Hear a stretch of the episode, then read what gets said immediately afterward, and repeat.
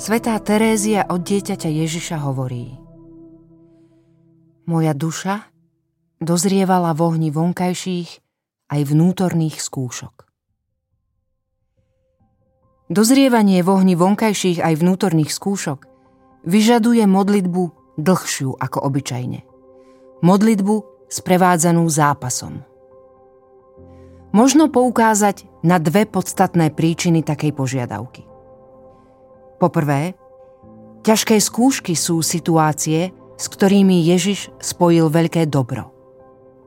Nejde o nejakú banalitu, ale o veľké dobro, ktoré často rozhoduje o všetkom, čo nastane neskôr.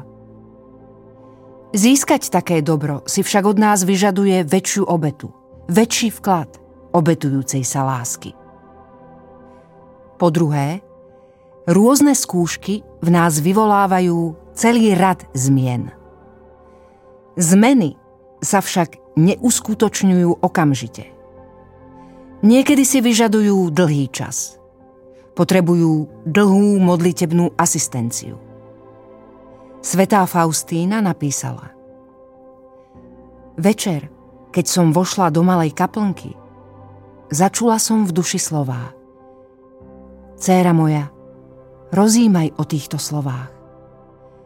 A on sa v smrteľnej úzkosti ešte vrúcnejšie modlil. Keď som sa nad tým začala hlbšie zamýšľať, moju dušu naplnilo veľké svetlo. Spoznala som, ako veľmi potrebujeme vytrvalosť v modlitbe. Pretože od takej ťažkej modlitby neraz priamo závisí naša spása.